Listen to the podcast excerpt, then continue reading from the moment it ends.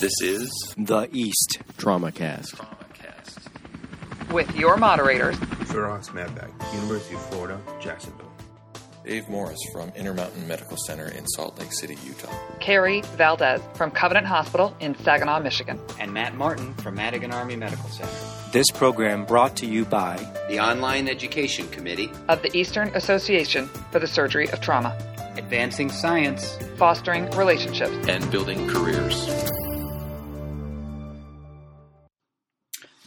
All right, welcome to another edition of the Case Records of the Joint Trauma System. This is an educational series that was started by Colonel Jennifer Gurney, and the series is designed to present a real case uh, taken from the Department of Defense Trauma Registry uh, from patients that were taken care of in the wars in Iraq, uh, Afghanistan, or surrounding areas, uh, and present it to an expert panel uh, that is typically a mix of both military and civilian trauma surgeons, uh, and have them analyze the care that was provided, uh, discuss the various treatment options, uh, and really to highlight the key lessons that were learned from this experience. Uh, this edition was held at the 2018 Western Trauma Association annual meeting at Whistler, British Columbia, Canada. Uh, we had a, uh great panel, great discussion. Uh, the session was limited to 30 minutes, so we were able to focus exclusively on one case of a uh, recent patient that was seen in Iraq and really presented some significant evaluation and management problems to the managing team. Uh, this session was recorded live uh, in a large room with an audience, so the audio is not perfect, but we've tried to optimize it for this podcast, and we hope you enjoy the case uh, and you find it uh, educational and useful. Uh, the audio starts immediately after the introduction of the session and the panelists. So the session was moderated by Colonel Jennifer Gurney, uh, and I co moderated.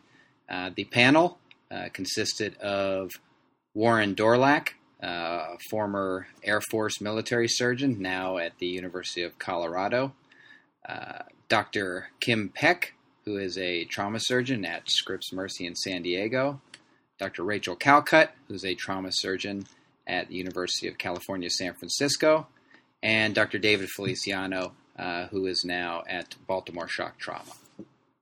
Good afternoon. Uh, my name is Jennifer Gurney. From San Antonio. I want to thank the Western Trauma Association for having us back second year. Uh, and I'd like to thank Matt, my partner in this, and panelists. You guys should thank Matt as well for these slides. Uh, the, uh, the DO, is uh, not representative of the DOD. There's no disclosures.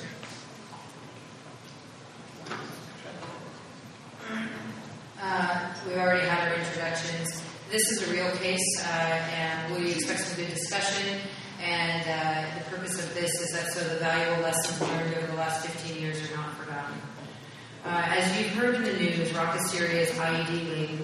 The U.S. has teams that are clearing buildings so that civilians can return to the city of Raqqa. This team was clearing the main hospital in Raqqa when there was an explosion.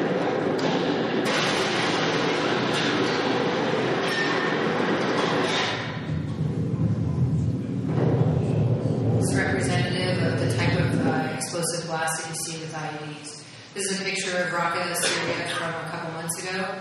And this is representative of the type of building this EOD, or Explosive Ordnance Disposal Team, was clearing, like I said, so civilians could come back to the city of Raqqa. Uh, after the explosion in the building, uh, the Special Forces medic ran into this IED booby trapped building and noticed the patient had a large neck wound with bleeding, multiple other fragment injuries throughout his body. He was unconscious, heart rate was around 130, and he had palpable pulses. So, so this medic is at the scene. He's got this patient, blast injury, low GCS, big neck wound, blood and bubbles. He, he immediately recognizes he's probably going to do a cric. He looks and, and says, "There's no trachea," but he does see some bubbling coming up from the sternal notch. Fragment wounds the entire trunk, and as we said, unconscious, heart rate of 130, weak pulses. So, so Warren, start. What, what would you advise this medic in terms of his first priorities, and then obviously what to do about that airway? So the military has adopted a hemorrhage first, typically over airway, but I think in this particular situation, that may have to be uh, reversed back to the ABC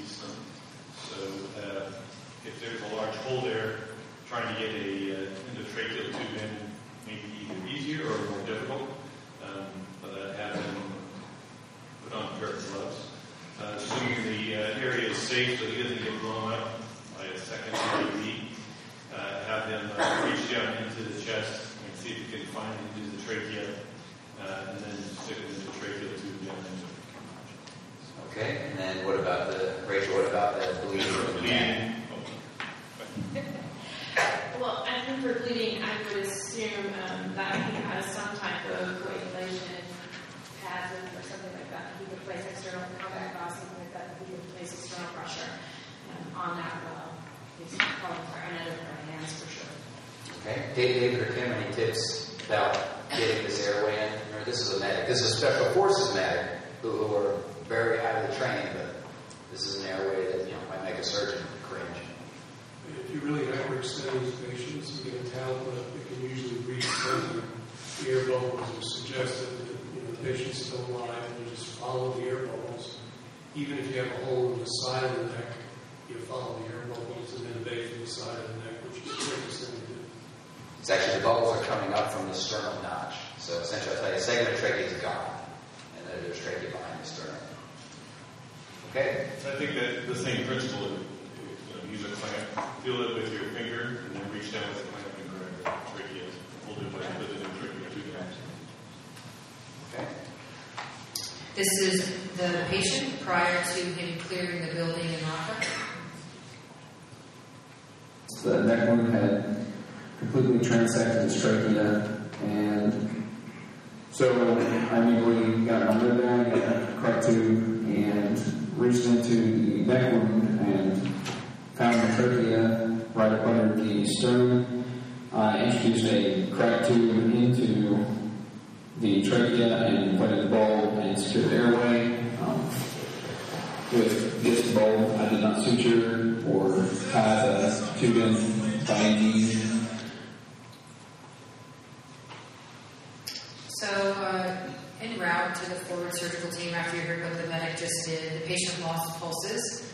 CPR was initiated. The bleeding from the neck, like uh, Rachel mentioned, was controlled with combat gauze. All of our special forces medics in Iraq and Syria carried low titer O whole blood, which uh, one unit was transfused, and TXA, uh, part of our CPGs, and ketamine was given. Okay, so so you're the surgeon at this location. This is a very forward, austere surgical team. This is the, the base. Next slide. You have two general surgeons. You have no X-ray. You've got ultrasound. You've got a limited blood bank, but you have blood, and you also do a walking blood bank. And again, this is your OR, so so very austere setting, but you have the basic stuff you need. Next slide. And then again, this is the, the kind of setting you're operating in. No lights, you know, your homemade headlights, etc. Next slide. So en route to the surgical team, the airway was held in the neck manually, bag ventilated. The trip was by ground and it was for 20 minutes, and he arrives at your austere surgical team. So we'll start with you, Warren. So he arrives and he's had CPR and violence. There's a tube going somewhere behind the sternum. So uh, I guess the first thing I do is just confirm that the airway is in place simultaneously giving uh, IV access. Does he have all the extremities at this point? He does. Um, just so, peppering with fragments. yeah. So uh, IOs are uh, sort of the standard military uh, use nowadays. Uh, he has all extremities, it gives you four more additional options that you may not have otherwise. Um, next thing I do is uh, start a uh, massive resuscitation, probably in this general, Uh, try and limit crystalloid and uh, push in as much volume, trying to use one to one to one if we had that, or if not, uh, calling for maybe a fresh whole blood drive uh, from the rest of the team.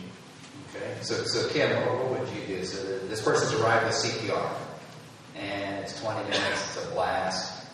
You know, would you just try and resuscitate? Would you do a thoracotomy right away? Would you do anything else? Well, I think I agree. I would make sure to just start over with airway breathing and circulation and see where we are, and assess the rest of the torso.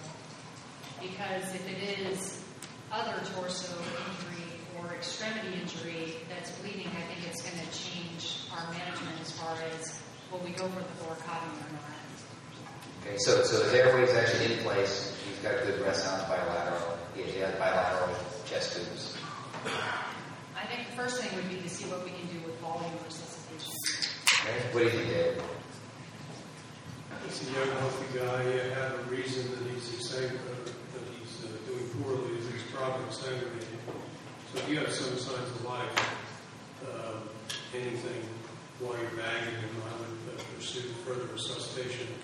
I think the point about looking for other sources of bleeding is critical here. I think many surgeons run for the neck here, but with multiple fracture wounds, and you don't have an ultrasound, I'd uh, certainly have to think a little bit what I was going to do. You know, they do have an ultrasound. They don't have X-ray. Yeah, I probably is. So they, they did a fast. It was negative, and there was no blood in the chest. Chest is clear, abdomen is clear, and all four extremities are not extended. Not extended. So, then I might a little more about the Cardiac activity? Ah, good question. Does that matter? So, Rachel, what would you do? Or what would be a sign of life for you? The first thing I would want to know for that ultrasound is needed PEA with cardiac activity or is needed asystolic cardiac arrest. Okay. Would anybody do a Reboa? Reboa. We just heard a lot of data. Reboa and TXA. Reboa for pulseless for CPR.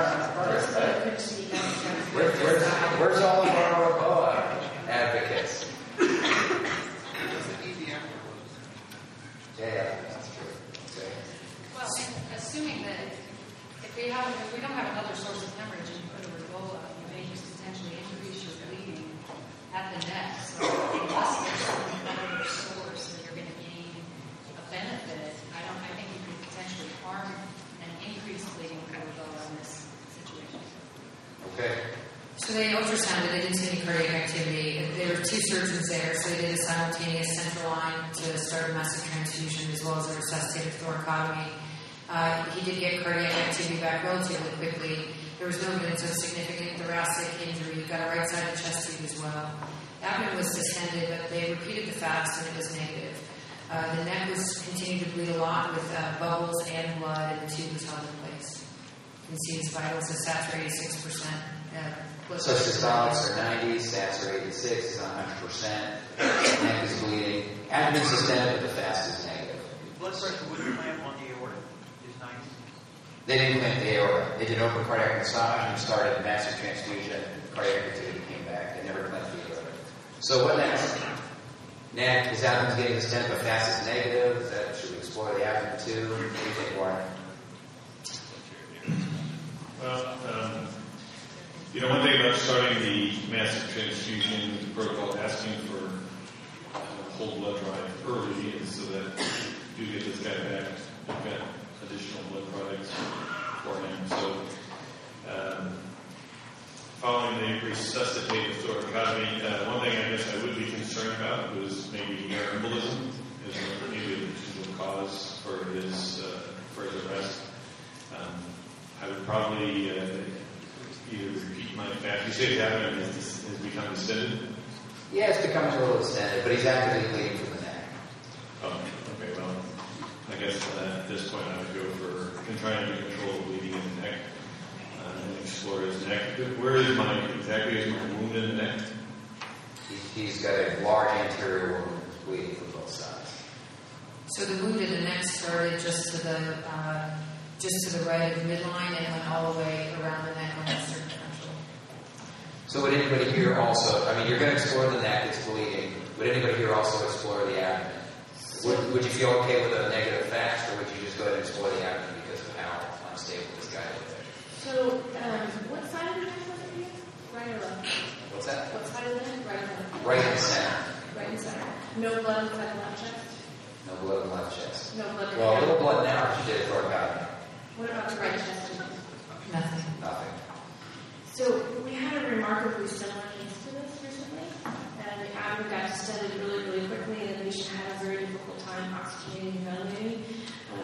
Remarkably similar, and what it was um, was was that the blood was going through the neck room down into the GI tract and caused distension the abdomen. The patient had a relative compartment syndrome. So I think the first thing I would do is go to the neck bleeding. That's what's going to kill him first, but not to discount the fact of that distended abdomen. Okay, so so I'll just ask the panel, you, you explore the neck and control the bleeding. How many of you would explore the abdomen too, and how many of you would leave it alone because of vasculitis? How many would explore the abdomen? Raise your hand. I'm probably going to actually make some sort of a small incision and at least look. How many in the audience would explore the abdomen? How many would leave it or repeat the facts? Too fast. Too fast. Nick. Too fast or negative. Okay. Most people said yes, but some said no. So on neck exploration, tracheal was going to be transected with uh, segmental loss. There was significant soft tissue disruption. Hemorrhage was controlled with packing. Uh, the ET tube was secured in place the best it could, and the chest was temporarily closed. Um, he stayed labile throughout the case, and again, the abdomen continued to be distended. The fast was negative. Uh, and so we kind of already talked about this. Uh, transfer, observe, or explore the abdomen. Sounds like everybody on the panel and the majority of the audience would explore the abdomen. So they did do an ex- exploratory laparotomy. They didn't find any bleeding. Uh, during the case, in addition to the 10 units of low titer O whole blood, he received four. So they used their entire uh, uh, stock of low titer O whole blood. They temporarily closed the chest and abdomen. The total time with this forward surgical team was about one and a half hours, and then he was transferred to the uh, Hospital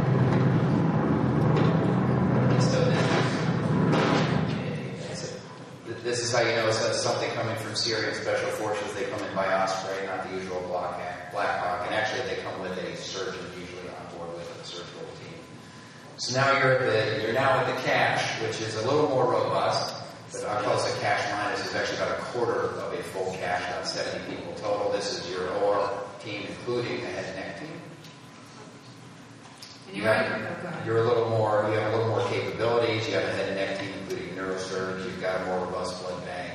You can also do a walking blood bank. You do have a CT scanner now and X-ray, and you have a ICU inputs. What was the indication to explore the abdomen? I sort of missed that part. The, the, the team, so yeah, they knew that he had anywhere from a one and a half to two hour transport, and he stayed hemodynamically labile. And that's, you know, when you read through the notes and uh, speak with the surgical team, they were very uncomfortable putting him on the helicopter for a couple hours with these labile hemodynamics and distended abdomen. Yeah, I think, I think the bleeding's controlled in the neck. He's still labile. He's been a head to toe blast. I, I mean, I would have explored him before putting him on a bird somewhere. Um, So in route, uh, his hemodynamics were relatively unchanged. The team was an advanced uh, en route care team with a surgeon and an anesthesia provider. They did say they had to, even the airway was sutured in place, because his neck wound was so large, they had to continuously hold the ET tube that was in his neck. Here at the Combat Support Hospital, his uh, systolic blood pressures are 110, his SATs are 90, he's ventilated and sedated. I already mentioned his tube is in place. On the secondary survey, he's got bad bilateral injuries, penetrating wounds to the neck, chest, and abdomen, which we talked about, and some extremity wounds. so, so he's a run. He's actually relatively hemodynamically stable now. He's got head and toe, head and toe penetrating wounds. So, what would your next step be? Start We with might your have given it away by the early slide advance. But he's, he's had a thoracotomy and a laparotomy. Would you take him right to the OR? Would you scan him? Would you take him right to the ICU? Yeah, uh, so I'd be uh, thinking about pan scan, CT scan, head to toe, looking for fragments. Sort of the quickest, easiest way to to find all these things. You can't tell with a little hole that came inside. Didn't come out of a different uh, quadrant of the of the body. So pan scan, CT. The other thing I'd be thinking about here early on is because he's already gotten a pretty good resuscitation. Um, I'd be thinking about maybe early ARDS, so I want to be sort of switching over to a lung protective ventilation strategy. Uh, for the bilateral globe injuries that I identified in my primary survey, we've got our secondary survey, we've got a uh, clinical practice guideline in the military. Uh, so that guy would get um, those treated with a shield, a Fox shield placed over those. Uh, in the meantime, each globe that's, uh, that's injured um, and making sure that no one puts pressure on there. You don't want to use topical um, uh, pain medicine for the eyes. They only get washed out with normal saline and water. And then they're going to get started on antibiotics. They use a fluoroquinolone for those. Um, I think at that point I'd wait for the rest of my So would, would anybody on the panel do anything different than take him to scan now? How about just a straightforward chest X-ray when he first arrives? They, they did that and it was unremarkable. It was I mean, he- all, I'm sorry. I was just saying, he's got some pulmonary contusions on the He's on compressors, he's not on compressors. He's not on He's not on compressors. You don't do ABIs and extremities? They're, they're normal. Okay. So do you also scan them then? or Yeah, take- absolutely. All right, so he does get scanned.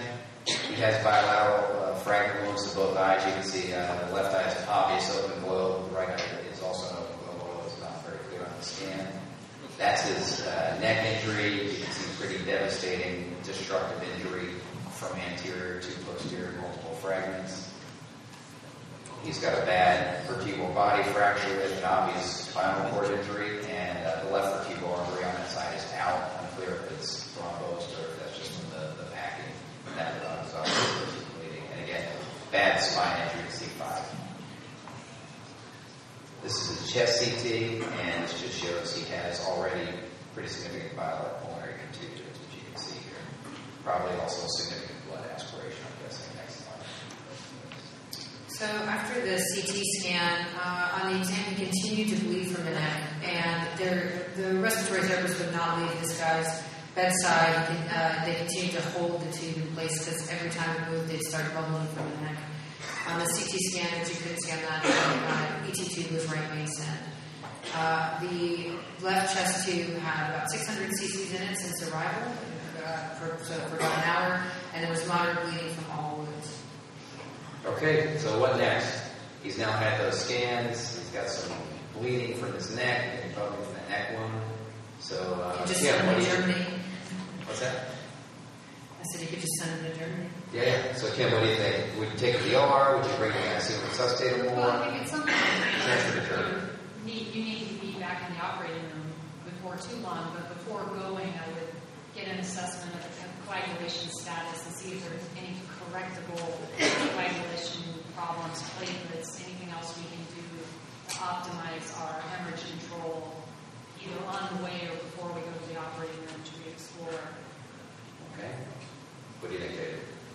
I'd get a TEG on him and see, you know, what's correctable here. Presumably he's got a back radiolopathy. I have an inclination to take one more look at him in the OR before putting him on the plane, despite the quality of critical care in his slides, to see if I can fixate the uh, endotracheal tube better and whether I had any overt mechanical bleeding like the vertebral bodies or something like that. But I wouldn't move him uh, saw what his coagulopathy was and whether it was easy to correct.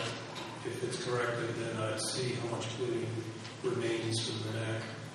Okay. And the thing that intrigued me a little bit, having never served actively in the war, was did he have any signs of mental life at this point? I mean, he's off pressors. Did he wake up, or did you just keep him? He stayed, he stayed sedated, sir, and um, because of his globe injuries, couldn't get a good pupillary exam. His team couldn't get a good pupillary exam, but he stayed sedated the whole time. But he was off pressors relatively quickly after a blood transfusion. In terms to address um, your thinking, he uh, had an INR of 1.4, and his most notable lab value was a PaO2 of 100% of 54. INR 1.4.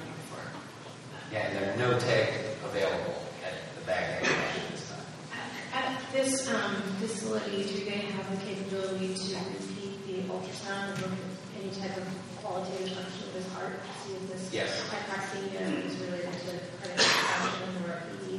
Uh, yeah, they have they have ultrasound, ultrasound CT, and X-ray. And It's ultrasound. He's, he's hyperdynamic. in terms of What cardiac. was causing all this abdominal distension? So, so the question is, what was causing the previous abdominal distension? Uh, Distended bowel. Yeah, distended bowel. I had a patient Friday night and his belly was massively distended, and the bullet went through his trachea up his esophagus, and then the bullet's in his stomach. And his stomach was massively distended. I'm swearing at the resident, God damn it, why is his chest, his, stomach distended with a tube? And it was because of all the air with positive pressure ventilation. So I was wondering if it was esophageal injury with this thing. And just all the positive pressure ventilation is causing Yeah, I mean, I think this guy, you're to be, with that injury, you got to worry about everything. You got to worry about esophageal injuries, for instance, obviously, your vertebral carotid arteries are, are certainly at risk. Your coronaryngeal nerve at risk. Um, a lot of these people have associated chest injuries as well, so hemopneumothorax, um, uh, which you've taken care of already. But I think, yeah, everything in the neck is at risk. Okay, so we're going to move on because we're short time. Did you use contrast on that stand? Sorry, what was that? Was there contrast Yes. Yes. used? Did you Contrast see, used on the did scan. you see if his bleeding from his vertebral actively The, the left vertebral was occluded at that point. occluded? Okay.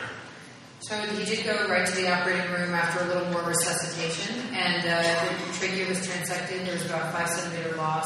There was an esophageal laceration. Uh, vertebral artery and bone- bony bleeding was controlled. In the operating room, the tube was exchanged from a 6.5 to a 7.5 ET tube and was secured, and the esophageal laceration was repaired. This is just to orient you. So uh, the bottom of the screen, the ET tube is being held in place, and this is just defining the anatomy, evacuating some clot in the large neck wound.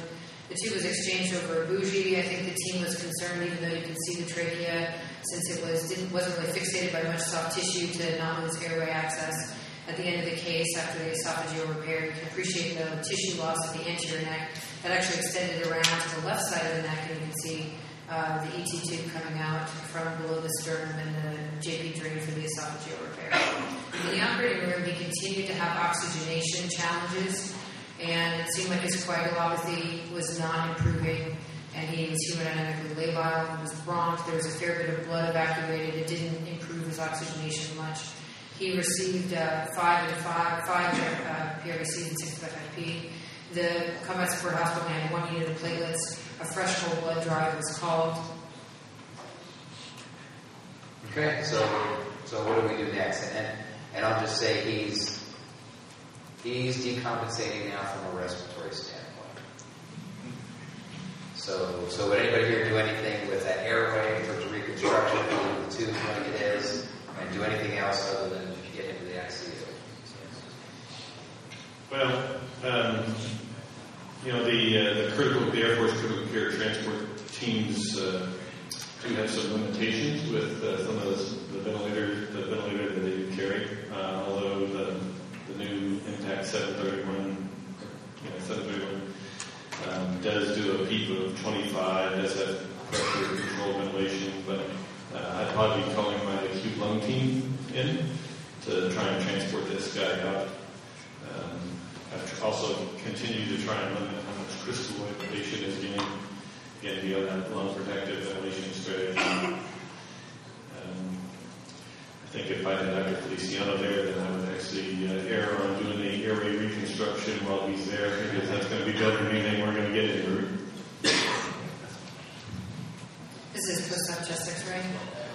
Okay, so he's he's going into a severe air cancer. So, so this is your the VICU, the Baghdad ICU. You this is called an ICU. If you see that box in the back, uh, that little square thing, if you advance one, this is your ventilator. This is a piece of junk in the vent that can do very basic standard ventilation. Does not have a lot of options for advanced ventilation. So That was state of the art 20 years ago. so, so just real quickly uh, for our panel members, so this is severe austere ARDS. Um, just real quickly, what would you do with this patient who's now going into ARDS on you know, basic ventilator mode? What, what's your bailout modality? Kim? Well, I think the only other thing I would consider, if you, if you said your airway is as secure as it can be without a bronch, it's at least in the airway.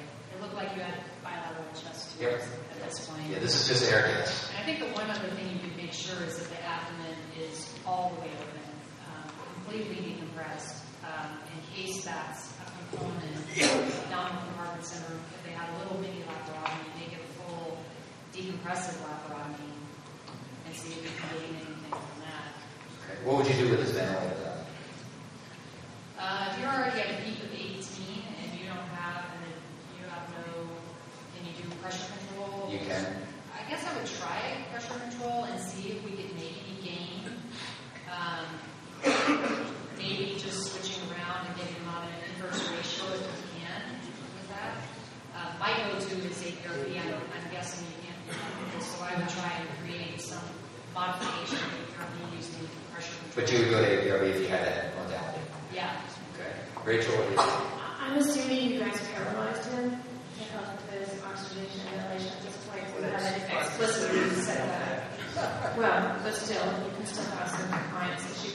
Um, in addition to what we said earlier about uh, making sure that the abdomen is decompressed, the other thing to keep in mind here is that if you had chosen to go and fix the, the airway, you would be concerned about these high pressures on the fresh anastomosis. So Oh, yeah. it's something in that consideration as well. I'm assuming that there's some mechanism to get ECMO. That's the question. Is, is he an ECMO candidate? Yes. Okay. Would anybody prone Yes. David, what do you think? You, It sounds very dangerous to prone somebody with an unstable ET tube. And with the x-ray that you showed, I think the only thing left, if your inverse ratio doesn't change much, and the PRV doesn't do much, is, I mean, there are certainly ECMO units that are small and portable, but can suddenly be flown down to is the Army, we do have a bunch of privates. We could probably someone to lie under the bed and hold the tube. I think that was Probably considered. Something like a churro, So one other argument for the use of ECMO in this patient is I'm not sure how high respiratory acidosis is, but one of the clinical practice guidelines for the military is if you've got a respiratory acidosis in the face of a head injury, that uh, potentially could be another use for, for ECMO. Okay, so we'll, we'll uh, run through the rest this quickly since we're running out of time. So uh, the, there was able to be an LTV vent that was barred, patient no pressure control, but they still really struggled with the ET tube position on X-rays, either right mainstem, and they weren't able to get volumes or the balloon. You could see it at the base of the balloon. They really struggled with an unstable airway, airway. And like every panel member suggested, they called the ECMO team. So we- we've already answered the ECMO, role for ECMO in this patient. He has somewhat stabilized now. Uh, what should we do about his globe injuries? And he's got a very short window, or he's going to lose vision in addition to being a spinal cord injury. In my experience in med school, I guess in med school, the the real ophthalmologist, so frankly, I don't think he can do anything for his globe injuries. This uh, this Combat Support Hospital was augmented by a head and neck team that had a neurosurgeon and ophthalmologist with a microscope, as well as a, uh, the, the techs and support to do ophthalmology cases. I think you have to take care of his life first. He's on the verge. Warren, you were going to say something? The, uh, I mean, we used to say that that was a sort of a quick emergency, although the, uh, that they need the globe injuries need to be repaired right away. You put them on antibiotics. Um, but I think given the time constraint, how, how long he's been here already, how long it's going to take your team to come in, I think you know, that's something that could be done without a lot of, uh, a lot of the changes for him. So I think I probably would go ahead and have my ophthalmology guys explore the globes. Okay. So he did stay one stable enough enough to go to the operating room. He had globe explorations and repairs. He stayed stable with that. His abdomen was washed out, and, uh, and the, he had a very large incision on his abdomen, and they did not close his abdomen enough to open uh, to help with his ventilation. An EVD monitor was placed, and wound care all his fragmentation injuries.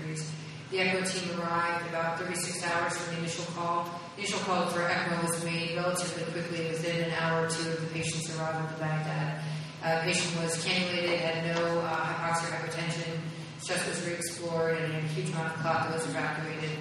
Uh, this is the mobile ECMO uh, cannulation in Baghdad. The plan was to fly the patient back to San Antonio and not uh, go to Landstuhl, so uh, that's why one of the reasons his globe injury was done before.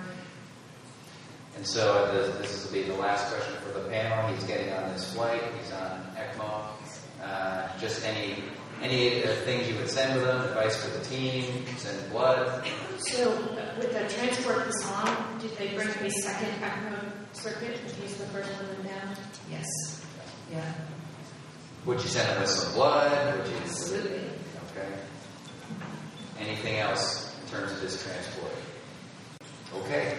We're about out of time, so we'll finish out. So follow up, he arrived in San Antonio. Uh, he had uh, multiple, actually, complex tracheal reconstructions as well as his esophagus, left lower extremity, and globe. He woke up. Uh, he had normal cognition and no evidence of hypoxic brain injury, despite PEA arrest and CPR. Uh, his spine injury is at level C5, and he's undergoing extensive rehab. This is a patient about two months after the IED blast, and considering the severity of his injuries in ARDS, getting him home to his family alive was an accomplishment. He obviously has a long path ahead of him uh, and some real challenges in the future in the future in terms of rehab and recovery.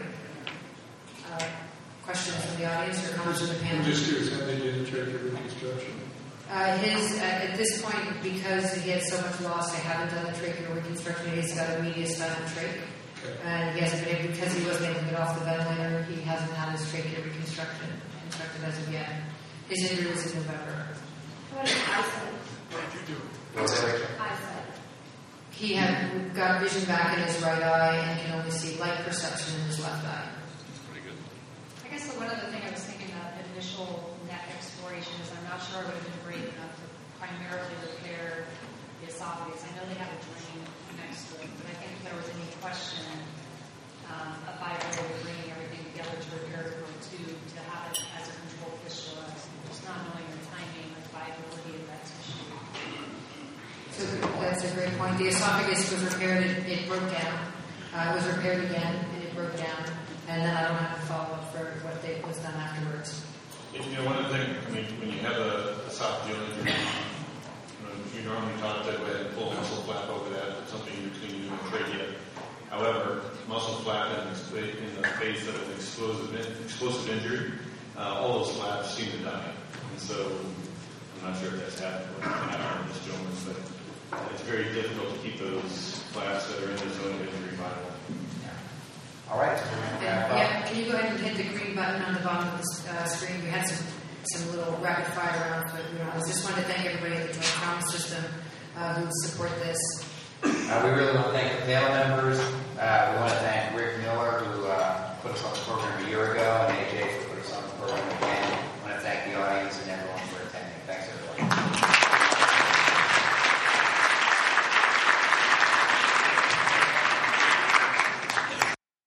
And that wraps up another edition of TraumaCast, brought to you by the online education section of the Eastern Association for the Surgery of Trauma.